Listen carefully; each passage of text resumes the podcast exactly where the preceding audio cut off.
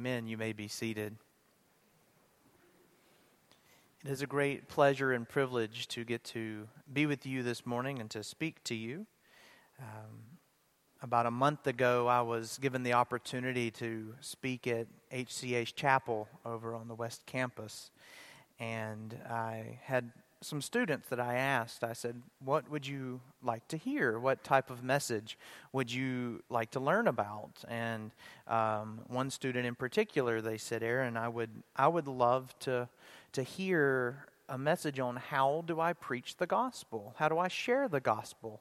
How do I tell others about the good news that I have? And that kind of took me back at the profoundness of what they were saying, and yet the same time, it had me asking myself, well, what do I say? What do I tell them? Where do I go? You know, there are different tools and methods and approaches and groups, and they all will tell you different techniques and uh, things that you can do. Uh, but I wanted something from God's Word, something that I could point to the Scriptures and say, here, here is what we do. I found myself at the text that you see before you this morning, and we'll be reading from John chapter 4, a very familiar story. It's the story of the woman at the well, as she is often called. We have someone here who comes in contact with Jesus, and it immediately changes her life and the life of those around her. And I think that she serves as a great example to answer the question what do I say when we share the gospel? Because, you know, if a lot of us are honest, this is a very stress inducing question. Uh, it's something that makes us step back. It's one of those when someone says, So, what do you believe? Or, what church do you go to? Or, what background do you have? We start thinking about the dozen things we need to do, and all of a sudden, you know, we left our oven on, or there's kids in the car, or there's something we've got to get out of there fast. I want to hopefully help calm some of those fears this morning and encourage you in sharing your faith through this text. But before we do that, let us go to the Lord in prayer and ask His help in reading and hearing His word today. Dear Heavenly Father, it is a great privilege to get to study your word. May we never take for granted that the Bible has been preserved throughout history it has been written in a language that we can understand at the sake of lives, at the sake of people. Um, people who decided that it was far better for them to die and others have a copy of your word than them to live and it not go forth. Help us to take very seriously what you have written for us. Help us to appreciate that which John has so carefully laid out.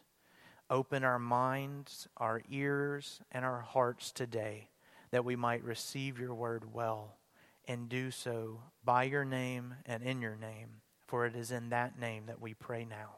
Amen. If you have your copy of God's Word, I invite you now to turn to John chapter 4. Uh, the text is also in the insert um, from your bulletin. This morning I will be reading verses 19 down to verse 42. This is the word of the Lord through the Apostle John. Jesus said to her, Go call your husband and come here. The woman answered him, I have no husband. Jesus said, You are right in saying, I have no husband, for you've had five husbands, and the one you now have is not your husband. What you have said is true.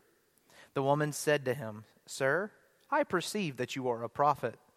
Our fathers worshipped on this mountain, but you say that in Jerusalem is the place where we ought to worship. Jesus said to her, Woman, believe me, the hour is coming when neither on this mountain nor in Jerusalem will you worship the Father. You worship what you do not know. We worship what we do know, for salvation is from the Jews. But the hour is coming and is now here when true worshippers will worship the Father in spirit and truth. For the Father is seeking such people to worship him. God is spirit, and those who worship him must worship in spirit and truth. The woman said to him, I know that Messiah is coming, he who is called Christ. When he comes, he will tell us all things. Jesus said to her, I who speak to you am he. Just then his disciples came back. They marveled that he was talking with a woman, but no one said, What do you seek? Or why are you talking with her? So the woman left her water jar and went away into the town and said to the people, Come, see a man who told me all that I ever did. Can this be the Christ? They went out of town and were coming to him. Meanwhile, the disciples were urging him, saying, Rabbi, eat. But he said, I have food to eat that you do not know about. So the disciples, they said to one another, Has anyone brought him something to eat? Jesus said to them, My food is to do the will of him who sent me and to accomplish his work. Do you not say there are yet four months, then comes the harvest? Look, I tell you, lift up your eyes and see that the fields are white for harvest. Already the one who reaps is receiving wages and gathering fruit for eternal life, so that sower and reaper may rejoice together. Here the saying holds true one sows and another reaps. I sent you to reap that for which you did not labor. Others have labored, and you have entered into their labor. Many Samaritans from that town believed in him because of the woman's testimony. He told me all that I ever did. So when the Samaritans came to him, they asked him to stay, and he stayed there two days.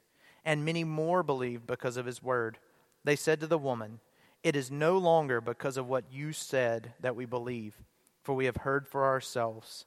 Then we know that this indeed is the Savior of the world. Amen. This ends the reading of God's Word. May He place all of its truths upon our hearts today. To properly set the stage, we need to go back just a little bit to see what's going on. We kind of jumped in midstream. Jesus has just left a city um, after doing some ministry work. Uh, as often happened, the Pharisees kind of got pushy, and so he moved on to the next place. And the text says that he had to go through or by Samaria. And so he finds himself at Samaria at a well. Why? Because he was thirsty. And while he was there, he ran into a woman. He asked her for a drink of water. But the text says that it was the middle of the day we can't miss some of these finer points because the middle of the day is not the best time to get water. Usually, you would go early in the morning or late in the afternoon. You wouldn't wait till the sun was straight up above where there was no offering of shade or relief. It's far wiser to wait some other time. Even more interesting than that is the fact that this woman was a Samaritan and that Jesus was a Jew. These people did not get along. They did not like each other. They did not relate well. In fact, the text says Jews had no dealings with Samaritans. Jesus then goes on to tell the woman that he has living water. Well, this confuses her, as it would us. But then Jesus takes a quite serious turn and he calls the woman out for her past married life. She has had five husbands and is currently living with someone who is not her husband. This gets her attention and brings us to where we find ourselves this morning. John is telling us about a woman who is less than trustworthy. She has made some decisions about uh, marriage in the past, and yet, through her interaction with Jesus and through her um, action with the people, we see uh, almost a whole village come to know the Lord. What the woman gets and what John so rightly understands in including this account is sharing our faith is actually far easier than we may imagine it to be. So, what I want for us this morning is I want us to look through this text and I want us to see how it unfolds this question What do I say when I share my faith? How do I share the gospel? Because if it works for this woman, this unreliable, untrustworthy resource, I think it can work for us. And once again, if we're honest, I think a lot of us desperately need this. We often think of ourselves as untrustworthy or unlikable or unreliable. We often fear ridicule, rejection, um, disagreement when it comes to sharing our faith. Some of us may simply wonder well, what do I say? How do I answer that question? There are three themes in this text that hopefully will calm our fears and bring understanding. First, we will see the need to speak the truth about Jesus Christ. Secondly, we will see the benefit of sharing what God has done in our own lives. And then thirdly, we will see a plea to bring them before Jesus himself. Let us take each of these in turn as we look through the text to hopefully make sense of it. So let us begin in verses 19 to 26 as we think about the truth about Jesus and our call to speak it plainly. You see, we live in a time, especially as an American or Americans, where a lot of people know about Jesus. They've heard his name, they're familiar with who he is. Even if they don't believe the Bible, they most likely can tie him to it. They most likely can say, Oh, yeah, Jesus, the guy from the Bible. I know who you're talking about. But for as many uh, people who know about Jesus, there's about that many different views about who he is and what he came to do and what he actually accomplished. The woman in our text, she had her own views about Jesus, she had her own set of understandings. She was a Samaritan, which makes her an unlikely candidate to have any views about Christ at all. She was most likely not liked by her peers she had made these poor choices regarding men, which wouldn't make her very popular, especially to the females in her village. She was getting her water in the middle of the day. Why? Because if that's the worst time to get water, she's least likely to run into anyone else. And yet she met Jesus face to face, quite literally. And he spoke to her. He spoke truth. He said that the Messiah would teach truth and save his people. And Jesus goes further and says that this will be done through the Spirit and in truth. And this is what separates true worship and false worship. And I love reading through this text because you can see the wheels turning inside the woman's mind. We have the benefit uh, through John as it seems like things that she was thinking, she just says them and you can go from a very broad set of questions and broad set of statements to more refined and more refined and more refined till she gets down to that pointed question there will be a messiah and he will save us jesus declares himself that he is that messiah she has truth revealed to her and this causes an immediate response the truth about who Jesus is causes her to run back to the very people she was avoiding. She wanted to go. It says she left all of her things. She left her water pot. She left it all and turned back and went into the town. The truth about who God is always causes a reaction in his people. Another important fact that we cannot miss in this account is where it takes place. We're taught at school context is king. You must always search where does this story take place? What just happened? Well, just one chapter prior to this, in John chapter 3, Jesus has a conversation with another person face to face, and that is Nicodemus.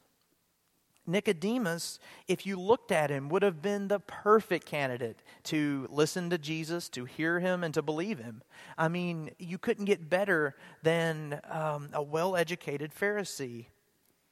He would have had the right background, the right information, and the best education. He would have likely had most of the Old Testament memorized as part of his job.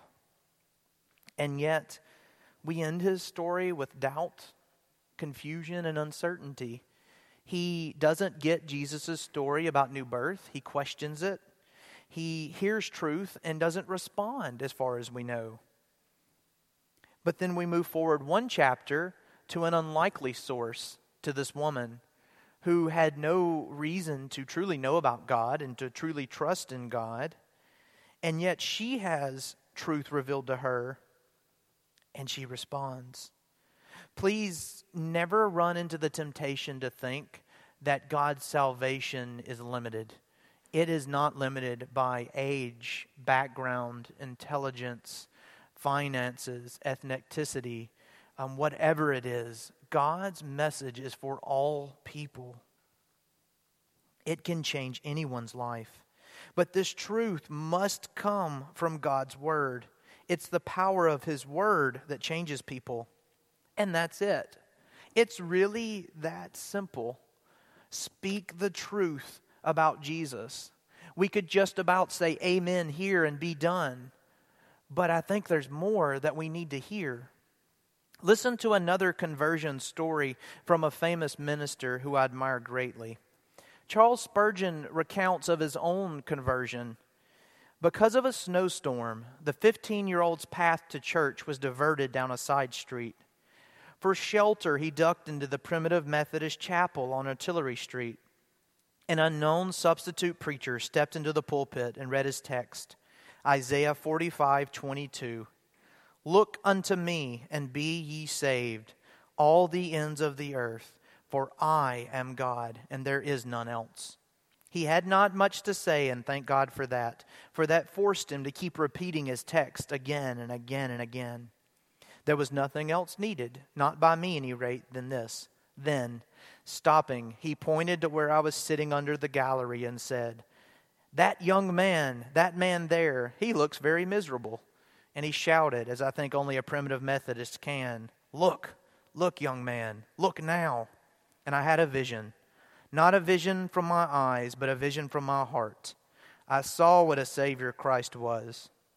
Now, I can never tell you how it was, but no sooner did I see who I was to believe than I also understood what it meant to believe. And I did. I believed in that very moment. And as the snow fell on my road home from the little house of prayer, I thought every snowflake talked with me and told me of the pardon I'd found. For I was white as the driven snow through the grace of God. Upon his return home, his appearance caused his mother to, ex- to exclaim, Something wonderful has happened to you. For the next months, young Spurgeon searched the scriptures to know more fully the value of the jewel which God had given him. When we share the gospel with someone else, we start with the truth. And that truth is the truth about God. It's the greatest story that can be told. Without Christ, there is no gospel, there is no message. Tell them about Jesus. You've got to. You've got to tell them about Jesus. We're sinners. We're sinners who cannot save ourselves. The Bible says we're dead in our sin and we need help. The best news is is that help came. Jesus, the perfect son of God, God himself lived a perfect life. But then he did the unthinkable. He died on behalf of his children so that they may have life. He who never committed a sin became sin so that we might be declared righteous before God. God accepted this sacrifice. Tell them this. Tell them about Jesus. This woman, eh, she had a little knowledge. She rightly knew or, or came to believe that a Messiah would come and that Messiah would speak truth. Jesus reveals himself before her. Here I am. Here is what you are looking for. I am He. There is nothing that the lost world needs to hear more. Don't underestimate the power of telling someone about the Savior. Be encouraged, friend. This is all you need. You don't need fancy rhetoric or a seminary degree. All you need is the truth about who God is and what He has done. And it's that simple. I find it helpful, though, if we don't stop there. Not only do we need to tell them about Jesus, but as we're doing that, we should tell them of what He has done. And what better place to look than in our own lives? in verses 28 through 30 and verse 39, we see our second point, and that's we must share what God has done in our own lives. Listen to what happens in the story. The woman runs back into town. Meanwhile, Jesus has this very interesting conversation with his disciples about what he was doing.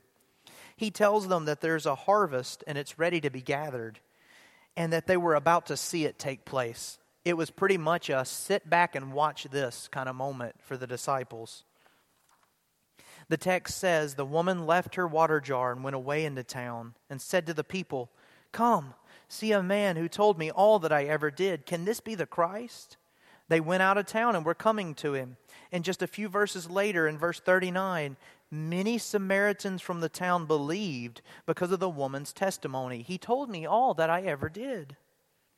One of the best tools we have when sharing our faith is the ability to tell what God has done in our own lives. We all have a story to share, and it's different. Yours is different than mine, which is different from your neighbor's. And that's what makes it so beautiful. We're not all the same. We're not cookie cutter. We're not identical. We all came to this place from different backgrounds and circumstances. Let me share with you a little story about my own life to show you how helpful this can truly be. I did I grew up knowing the Lord. I am so thankful for the family he placed me in, the parents and the grandparents who loved the Lord so much that it's all I've ever known. I trusted in him and I believed in him. Some of my earliest memories are memories of prayer to the Lord and of reading the scriptures. And yet, if I was to describe my elementary and junior high years, I would consider myself quiet, shy, arrogant, and at times angry. I, you see, I thought myself better than everybody else. I'm naturally smart. The Lord's blessed me with an ability to understand quickly. I pick things up. And this had some interesting effects on me at school. Sometimes it helped me and it gave me praise by my teachers when I could answer the question just as they were asking it, almost waiting until they would finish before I could give the answer. This would also hurt me in school, for when I was bored, I would read through the chapter and learn the whole chapter and then not pay attention that week um, and would often drag others down while I held the information myself. I often bragged about how I understood better than my peers and sometimes understood better than my teachers, or so I thought. And if something bothered me, I internalized it. I didn't really like emotion, that was too loud. And so I would push it down. I would shove it in, like pouring something into a bottle, and I would just try to get more and more and more in there so I didn't have to deal with it because emotion is kind of scary. One day at lunch, though, in junior high, I remember sitting there, and there was this student we had just came out of a class, and I don't know what class it was, but they made some uh, factual fallacy. They made an incorrect statement. They said something that was wrong. And while I don't remember what it was, I do remember that I thought it was so wrong that they needed to be corrected. And they needed to be corrected in such a way that they wouldn't make that mistake again. And so I leaned over to them, and as I went, I got louder and louder, as you know my preaching voice tends to do. And I told them, You are wrong, and how dare you think that way? And I can't believe you weren't listening to the teacher, of which I probably wasn't either. And I can't believe that you didn't get this right. And how are you sharing this with others? And I just can't believe that you're at school and you're probably going to end up dropping out and you're going to have to work at the local fast food restaurant for the rest of your life. And that's the greatest thing you will ever accomplish because you got this piece of information wrong. Time I was done, they were ground into a little pile of dust before me and I felt really good that I had saved the world from factual errors. I sat alone for the rest of that week. No one really wants to sit with someone that, that has that explosive type of attitude. And then um, something that to this day rings in my ear a friend of mine, um, who wasn't at the time, but would later become, she said, Aaron, you know, you call yourself a Christian, but you really don't live like Christ lived. I don't think that Christ would respond the way that you do. And others don't appreciate that. And that's why people don't like being around you, and they're, frankly, they're afraid of you. You need to rethink how you live and what you're doing, because if you're claiming the name of Christ, you're sinning by not living like it. This shook me. It caused me to think about everything. It caused me to take a step back and go, "Oh my goodness, I I am misrepresenting Christ. I am doing disservice to his name. I am calling on his name and yet living like I am God." It took several years for God to break this attitude in my life and in my heart. And when sin rears its ugly head around me, the sin of pride and arrogance is often the first place I have to check. God humbled me through the rest of my high school years and through college. Now, why do I tell you this particularly embarrassing story that would have been very easy to keep hidden for the rest of my life? well, if I never shared this with you, you might be tempted to think that this is the way I've always been. That this, this Aaron that you see is, is the Aaron that there always has been. I am very thankful for who the Lord has made me to be. And I have so many people to thank for that, and so many um, godly men and women who walked alongside me and stood in front of me, and a lot of times told me, You're not living right. But it was a process. It didn't happen overnight, it wasn't quick. And I'll let you in on a secret I'm still going through it. I'm not there yet. Others need to hear this, though. They need to see that we're not perfect. They need to see our shortcomings. People need for us to be like the story of the Wizard of Oz. They need the curtain pulled back to find out that the great wizard is just an old man with a microphone. They need to see the truth. None of you are above God's saving grace. Think about this in our own text. This woman was most likely not thought of fondly. She turned right around and went into the town to the very people whom she was avoiding, to the people who made fun of her, most likely, and talked bad about her and ignored her and stood extra wide as she was coming down the street. She goes to that place and tells them Jesus said, Everything that I've ever done, He knows me. And yet, instead of laughing or running or turning away, He stayed and He spoke to me in love. Could this be the Christ? But if that's not enough, let's go to another biblical figure. How about Saul, who later would become Paul and write 13 books of the Bible? We might want to model our life after him, right? Well, think about his story. He was at the stoning of Stephen. He was on the road on his way to kill more Christians, business as normal, because to him that was the most godly thing to do. And then God struck him blind and met him in the road and turned his entire life around.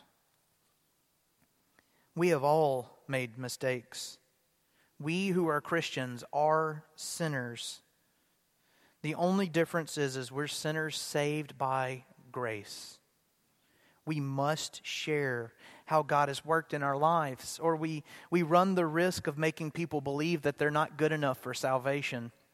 I was listening to NPR this week, and there's this phenomenon going on with social media in which people are growing so used to putting the best photos, you know, where you crop it a little tight because there's someone in the background that's kind of ugly and you don't want them in the picture or there's that scenery going on that you know there's just smog or it was really a rainy day but if we adjust the the color and the saturation just right we can make it look like it was sun shining. Or the situation where you've had a big fight with your family but your mother says you will take this christmas picture and these outfits that i picked out for you and you will smile while you're doing it and it looks great. But that's not what's going on is it? And we run this dangerous risk when that's all we let people see, that they think that's how we are. We're not. That's not it at all. The truth is is we're broken. We're messy. Things are hard. Things aren't easy. And yet God loves us all the same. Tell them that story. Tell them the truth. Share what God has done for you. But we can't stop there either. I mean, we have to come back to Jesus we must begin and end sharing our faith with Jesus. Let us once again look at our text and see the plea to return to Christ. In verses 40 to 42, we see bring them before Jesus himself. Now, you might be thinking that my first point is the same at the last point, and I've got a few marbles loose um, because of this school year. When, yes, you would be right. I mean, when I started teaching, I had hair. Um, it's been an interesting year. But there's something that you can't miss. Um, there's something that you can't fail to see in this text. After the woman learned about who Jesus was, she went to tell her friends. She used her own testimony to bring the people to Jesus so that Jesus could meet them. John Calvin says of this text From what followed, it is evident that Christ's compliance with their wish was highly proper, for we see how much fruit was reaped from two days which he granted their request. By this example, we are taught that we should never refrain from working when we have the power to advance the kingdom of God. And if we're afraid that our readiness in complying might be liable to unfavorable reports or may often prove to be useless, let us ask Christ for help through the Spirit of counsel to direct us. The word believe now is used in a different sense, for it means not only were they prepared for faith, but that they actually had faith. It's not enough to know about Jesus or to know what he has done for others. The final step must be made, and that's to receive his work, repent of our sin, believe by faith that he is the Savior of the world and has forgiven the sin of his own. You know, I think a lot of us, and this is also true of myself, we're afraid to share the gospel because we're worried that it isn't enough. We are afraid that we might not be convincing enough or compelling enough or that we might leave something out. We're afraid that we won't do it right. The text says in verse 40 When the Samaritans came to him, they asked him to stay, and he stayed for two days. And many more believed because of his word. And here to me is the most beautiful verse in this text. They said to the woman, It is no longer because of what you said that we believe, for we have heard for ourselves. We know that this indeed is the Savior of the world. Let me make a point very clear here. Jesus saved those people, not the woman. All she did was share her testimony and draw them to Christ. Far too often, we get worked up out of fear that we'll make a mistake, that we'll do something wrong, that people won't believe and it'll be our fault. But the reality is, is we're called to sow the seed, not make it grow. That's God's job. Now, we might seem to be at a disadvantage to the woman. You're correct to think that in some way. We live in a time where we physically can't take them to Jesus. I mean, all she had to do is go, hey, there's this guy. He's outside of town. He told me everything I ever did. Go see him. But what we do have is 66 books that is, we're told, is God's very word to man, and that it's sufficient for all things relating to salvation. God has, in His word, placed it here before us in a language that you can understand and has made them, for the most part, cost efficient in a way that we can all have one. It's not hard to get, it's not complicated. We don't have to learn Hebrew and Greek. Praise the Lord. It's hard. We can read it in His Word in a language that we know. Here is Jesus. In fact, if you think about it, because we're post resurrection Christians, we have God's message laid out better than she did. Jesus hadn't died when he told her about himself. She only heard part of the story. We have the completed picture. In Romans chapter 10, it tells us, For everyone who calls on the name of the Lord will be saved. How then will they call on him if they've never believed? How can they believe if they've never heard? And how are they to hear without someone preaching? How can someone preach unless they are sent? As it is written, How beautiful are the feet of those who preach the good news. People cannot believe in God if they've never heard about Him. They cannot respond to the gospel if they've never heard the gospel. We must, in sharing our faith, call people to the gospel message and call them to belief. Now, it is also important to say just because we do this doesn't mean people will believe. Some people take weeks, months, years, decades to come to know the Lord.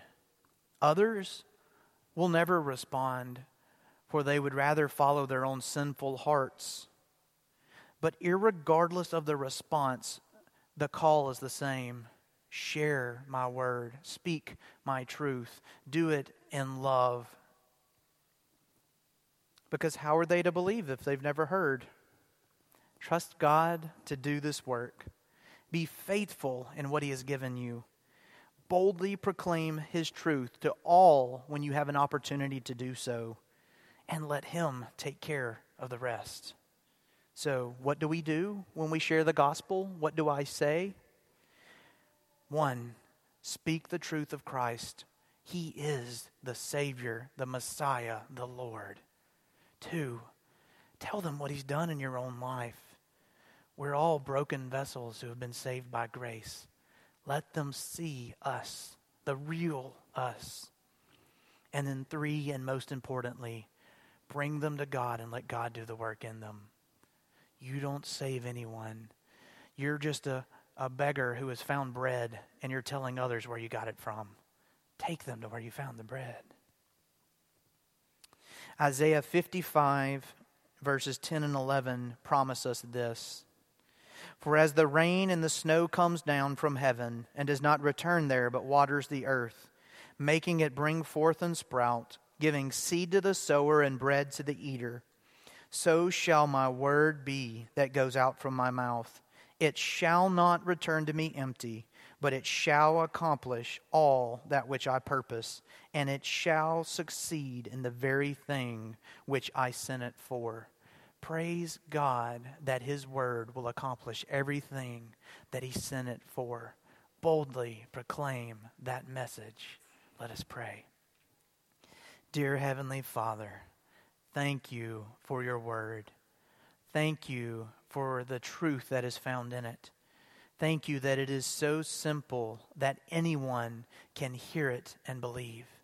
Thank you that it is so complex that we will spend the rest of our lives and all of eternity unfolding and unpacking and realizing how true it is and how good it is.